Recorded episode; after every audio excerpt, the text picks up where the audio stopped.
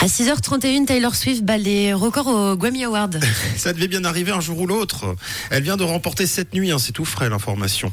À Los Angeles, le prix d'album de l'année pour Midnight. C'est une performance monstre folle. C'est la quatrième fois qu'elle le fait. Wow. Elle remporte le disque de l'année et c'est la toute première fois de l'histoire de la musique que ça arrive. Donc pour se faire une idée, imaginez bien, elle double Frank Sinatra, Paul Simon et Stevie Wonder. Ah oui.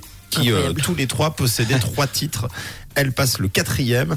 Euh, ce soir, elle devance donc Olivia Rodrigo et Sisa. C'est Céline Dion qui était sur scène à la surprise générale pour lui remettre le Grammy. Euh, ça a fait euh, ça a fait sensation. Dans les autres catégories, Miley Cyrus a remporté l'enregistrement de l'année avec Flowers et Billie Eilish la chanson de l'année avec sa chanson de la BO Barbie What Was I Made for You?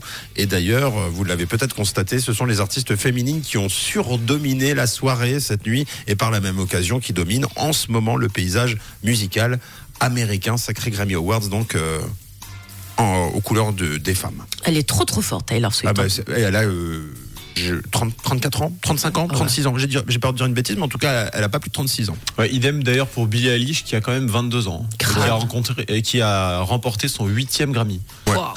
Oh, ben, fou. respect les filles. hein. Et bravo. Bah, à 50 ans, euh, je pense qu'elles en auront 1000.